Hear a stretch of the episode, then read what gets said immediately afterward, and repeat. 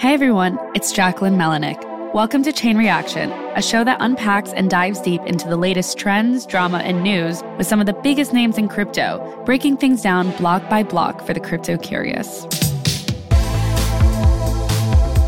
Hey everyone, it's Jacquelyn Melinek. We wanted to share a bonus episode with you guys that was a fireside chat from a StrictlyVC event in San Francisco that happened earlier this month. It was with Alex Blania, the CEO and co founder of Tools for Humanity, which is the project behind WorldCoin. Alex and I talked about why the company thinks there's a need for its World ID, how the recent rise of AI is enhancing the demand for more digital identification, and its plans to become cash flow positive. We also dove into other tools the company is working on, as well as its new model for its eye scanning orb that is coming out in the first half of this year that aims to be more friendly looking and similar to Apple products. Hope you enjoy.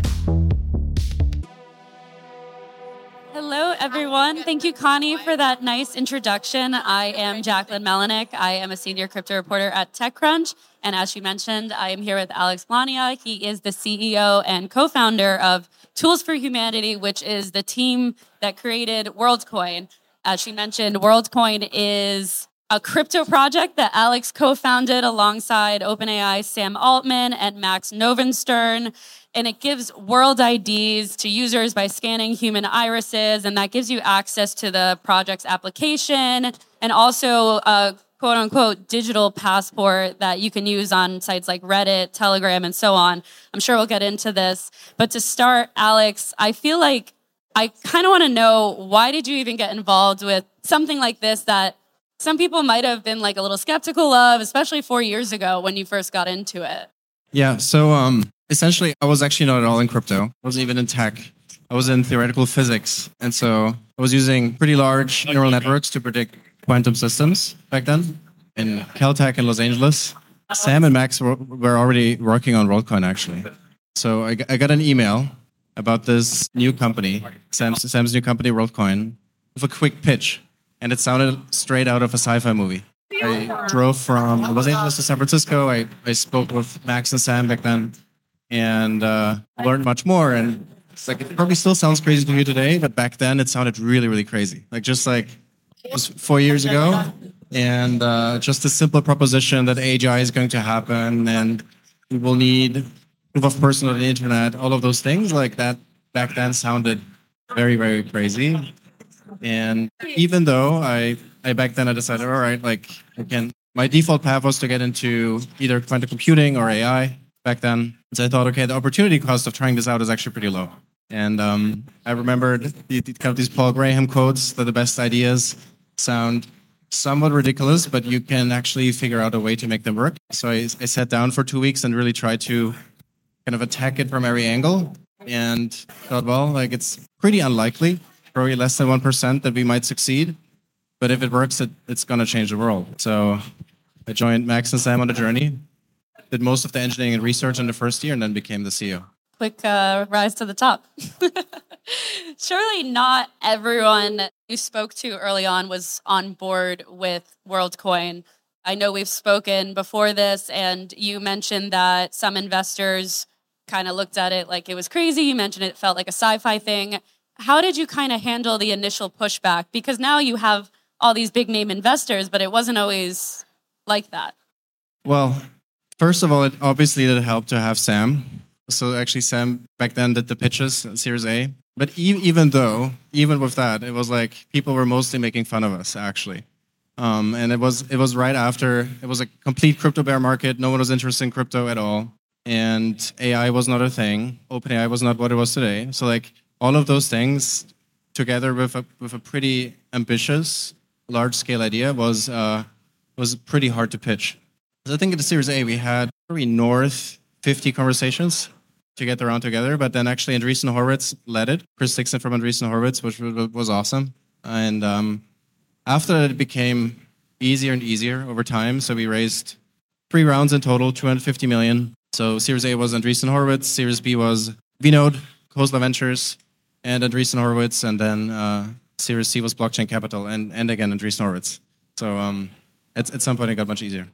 And I, I know we talked about this in the intro, but I kind of just want to get to like the crux of this is like, why even create WorldCoin? Why do we even need this? Like, I have Face ID, I have my government ID, I have user logins. Why now is why is this so important to you?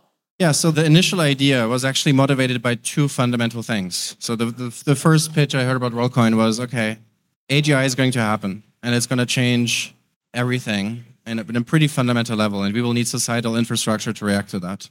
And I will get back to that, what that actually means. And two, crypto is somehow around since so many years now, but somehow it doesn't it doesn't break out. Like somehow there's no matter who you ask, there's like somewhere between 50 to 150 million users, and somehow things move relatively slow. So the idea was like, okay, what if actually it's fundamentally about creating a large network and, and, and getting to network effects? And what if all that matters is getting to a billion people and getting to a sufficiently high density? How would we do that? So the idea was simple. What if we would launch something like Bitcoin, but with not incentive alignment around compute and security, but incentive alignment around scale in terms of real human beings that actually join the network?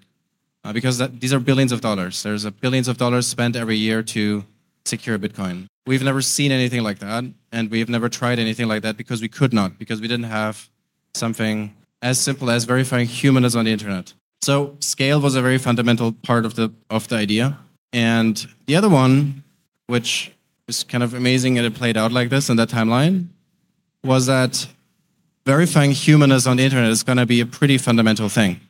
It's going to go from right now we need to verify that something is fake. We will need to verify that something is real, and probably the next in the next five years. And verifying that we are actually human beings is a pretty basic piece of that. And um, Twitter, X, I think shows you that really well, right? Elon talks about the bots there, and but that's only the beginning. It's kind of the internet is going to change quite drastically. And so those two things brought together create the largest financial network by aligning incentives around scale and building a fundamental building block for the internet proof of personhood should turn out to be very important.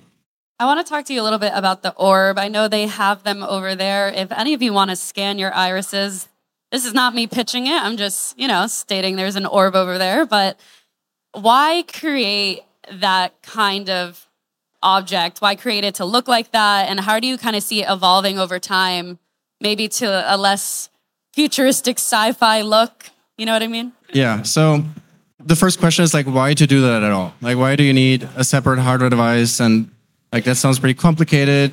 Distributing it around the world, getting it in every country.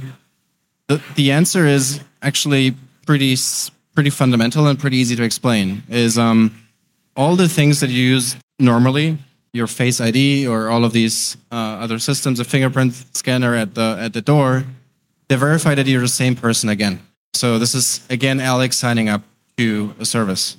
But if we want to verify humanness to the internet fundamentally, we need to verify that I'm yet another person to join the network. So it goes from one to one to one to many. And you can just simply draw kind of on x axis, you can draw error rate and you can draw all the different things we could we could use. We could use Face ID, we could use uh, just pictures, we could use fingerprint. Most of these things will break at tens of millions, just mathematically. The error rate explodes. And the thing that actually works is, is the eye. Uh, that's why many governments are using it. And that was a pretty tough insight back then. Like it, we were four people. We were not eager to ship hardware devices around the world and roll them out. So this was not like a fun decision or something we actually wanted to do. In fact, we pushed so hard against that for, for months. But we, we built prototypes for pretty much everything else you could imagine and just couldn't figure it out.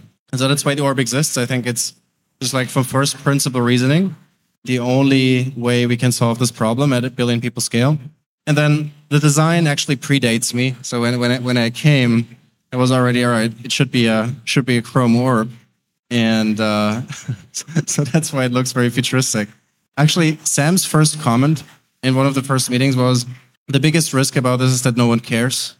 Uh, I think that that definitely helped. So um, people care, and uh, the next iterations will look quite different. We will have devices that are not called orb. They will have different form factors. They will look much more friendly.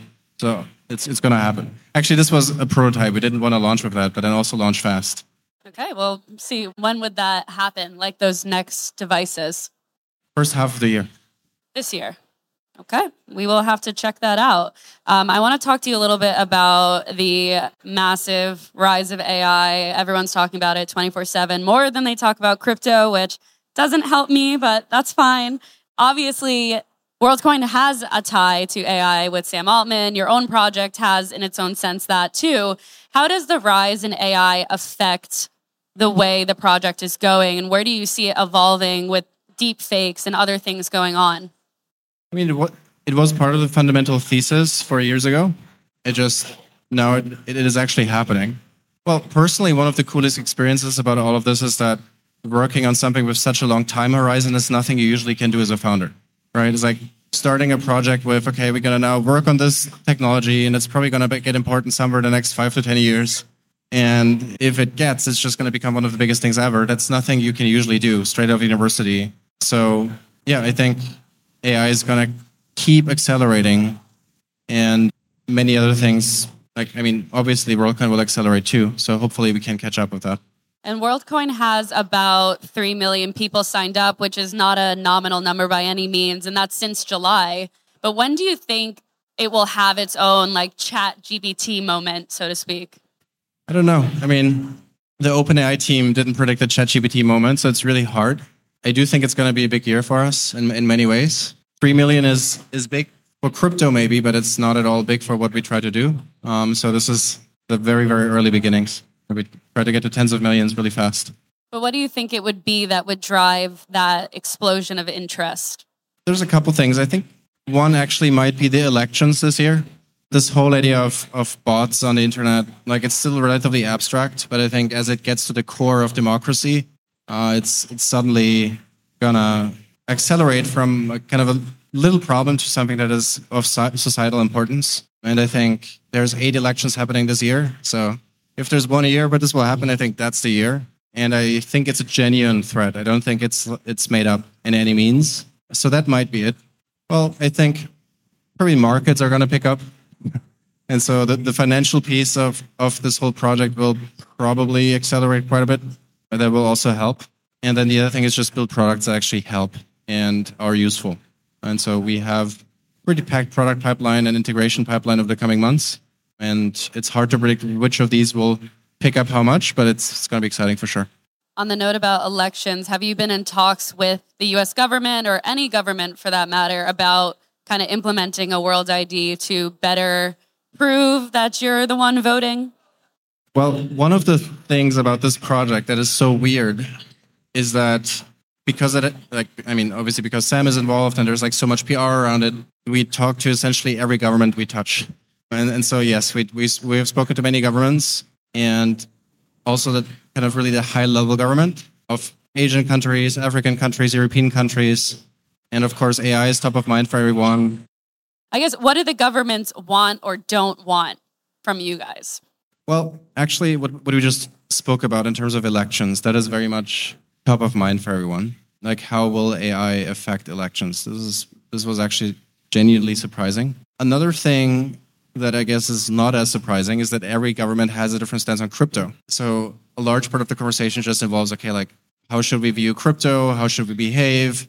How should regulation look like? And many governments are open to that. Others are really hostile. Others are embracing it. So that was also just generally very interesting is to hear from decision makers how they view that whole space evolving. And otherwise, it's just a lot of explanation. I mean, this project is straight out of a sci-fi movie somewhat. And, and it's like explaining what it is takes time and I think that's probably 80% of the effort. Okay. I want to shift back to the venture interest. We talked a little bit about that before. I think you said you raised over $350 million. 250. $250 million, which is still a lot of money, especially during a crypto bear market, as you mentioned. What do your venture backers expect when it comes to returns along a timeline? Do they expect a normal timeline, extended timeline? Because this is new technology. I'm curious what those conversations are like? Well, I mean, we have have so many investors that I think the expectation of each of them is very different. I think someone like Vinod from from Khosla or uh, someone like Andreessen Horowitz, Chris Dixon, I think the timelines are very very long. Right? These are, I mean, especially Vinod is a deep tech investor and is very much prepared for this to take ten years, and I think that was that was good. I mean, the other important statement is that return wise, it already was a very good investment. so I think everyone is pretty happy for now. And then, of course, what was interesting about the WorldCoin fundraise is that I think we bridged between very crypto investors and very like Andreessen Horowitz, Khosla Ventures, I like very classical Silicon Valley investors. And it was very interesting as a founder to experience how different these cultures are. So yeah, I, I, could I could tell long stories about all that, but yeah. Yeah, there's a lot to say about the two categories for sure. On that note, how are you like making money? I know that's so blunt and direct, but like what are you doing to generate revenue and essentially hopefully become cash flow positive? I mean, since the token launch, we have a pretty heavy balance sheet. So we have quite some time to figure that out. The thesis is very simple. We race towards billions of users as fast as we possibly can. And we have not seen that in crypto. It just doesn't exist. There is many ways to capitalize it on when we get there, right? It's like, of course, identities are very valuable. Financial networks are very valuable. So we have very detailed answers that I don't want to get into here, but um, the timelines are very long. I think we talk about t- 10 years, probably. 10 years for it to be cash flow positive. All right, cool. And obviously, the name Tools for Humanity is Tools for Humanity. So I want to ask you about what other tools are you working on? What's in the pipeline? You, you will have to wait. Um, you got to share something with the class. Come on. well, a new orb is coming. I think that's going to be cool. And it's going to look, again, it's, it's just so funny. It's like here in the US, people are just so obsessed with this design of the orb. Like they either hate it or they love it.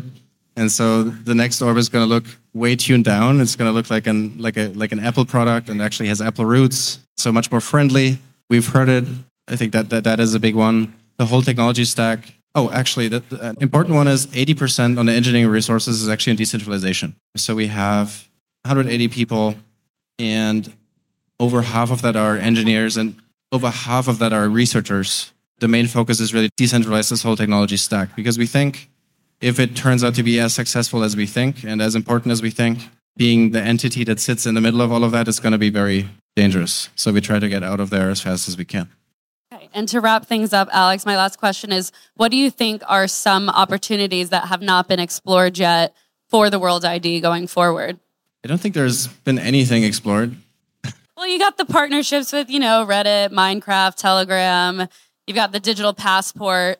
What else do you think is out there that's top of mind. I, I don't want to be overly self-critical, but I don't think we we see any major usage yet compared to what I th- expect will happen in the next two to three years. I think one of the major things to look forward to is actually, I think as, as, as soon as I see the first company raising money, building on top of that infrastructure, I think that's going to be an important moment because you actually want to see builders using that new primitive. So I think that's going to be the coolest thing for the year. Excited to see what happens. Alex, thank you so much for joining us. Thanks for having me. And thank you, everyone else, for listening in.